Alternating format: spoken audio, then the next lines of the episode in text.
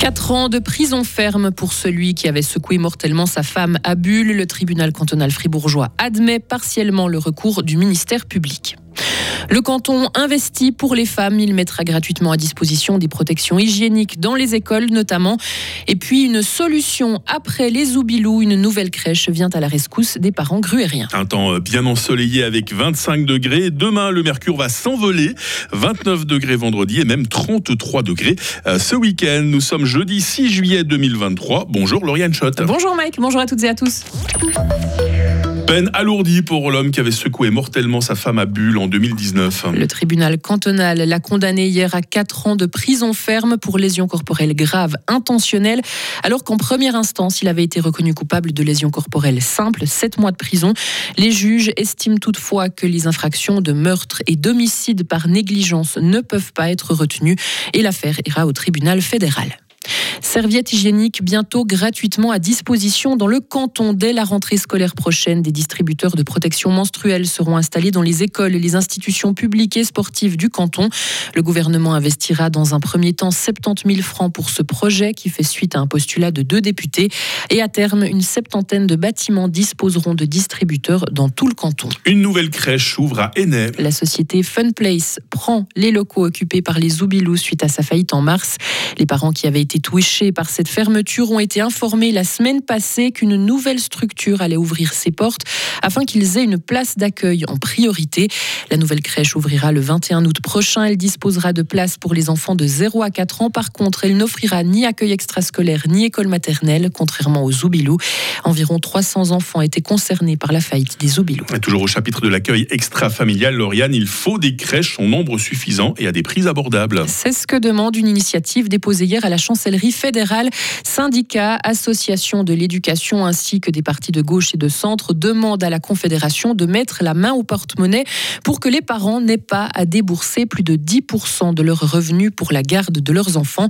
Et même si des débats ont déjà lieu au Parlement fédéral pour renforcer le soutien de la Confédération pour les crèches, ce type d'initiative fait sens, selon la vice-présidente du Parti socialiste, la fribourgeoise Valérie Piller-Carrard. On a besoin aussi de pression de la part de l'extérieur, de la part de la population, vrai que cette initiative est un signal fort pour la suite des discussions que l'on va avoir, notamment sur le projet qui est en cours de discussion. Aujourd'hui, on a des manques de structures où les parents sont dans une certaine attente, donc on a un besoin qui est avéré.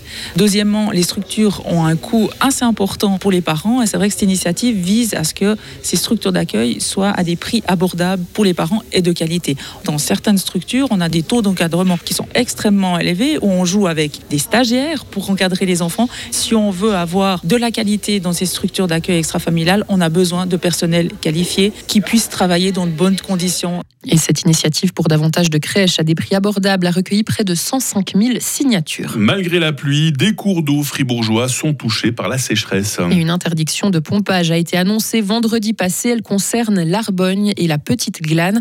Encore en vigueur, cette mesure doit être mise à jour aujourd'hui par le service cantonal de l'environnement. Mais ce genre d'interdiction devient de plus en plus fréquent. Cette tendance n'est pas près de s'inverser. Alexandre Farnier est le chef de la section lac et cours d'eau du canton. À titre d'exemple, depuis 1998, donc depuis 25 ans, le service de l'environnement a dénombré 15 années de sécheresse hydrologique, donc respectivement d'interdiction de pompage. Du côté de la demande en eau pour l'irrigation, la demande semble également augmenter. Donc en résumé, je dirais qu'en plus avec les effets des changements climatiques qui annoncent des étés plus chauds, euh, avec des débits encore peut-être plus faibles qu'aujourd'hui, euh, à l'avenir, la situation euh, risque de se dégrader au fil des années, effectivement. Et dans le canton de Fribourg, une centaine d'autorisations de prélèvement d'eau a été délivrée. Fribourg-Gotteron se porte bien financièrement, Lauriane. Oui, hier soir, lors de l'Assemblée générale, les dirigeants ont présenté un bénéfice de plus de 500 000 francs pour la saison 2022-2023. Le club a également pu rembourser un million et demi de francs de l'emprunt Covid contracté auprès de la Confédération, une dette qui sera complètement épongée d'ici le début de l'année prochaine. Alors comment expliquer que Gotteron s'en sorte aussi bien malgré le fait que les Dragons n'aient pas atteint les playoffs?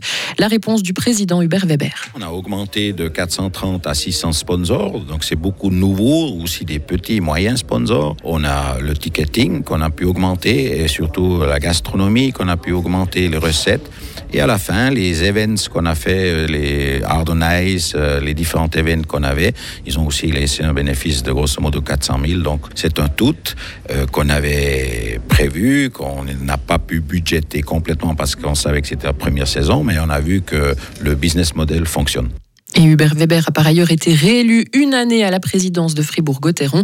Et puis l'ancien défenseur des Dragons, Lucas Gerber, rejoint le conseil d'administration du club. Et enfin, Jai Hindley a fait un coup double sur, la route, sur les routes du Tour de France dans les Pyrénées. L'Australien a remporté la cinquième étape et s'est emparé du maillot jaune hier.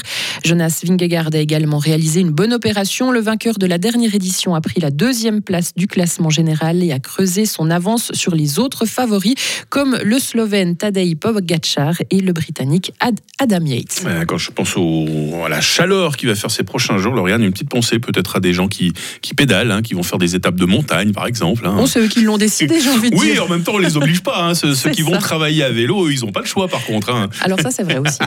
Merci, Lauriane. Vous nous informez toutes les 30 minutes et on se retrouve euh, dans quelques instants bah, pour vous présenter la question du jour sur Radio Fribourg.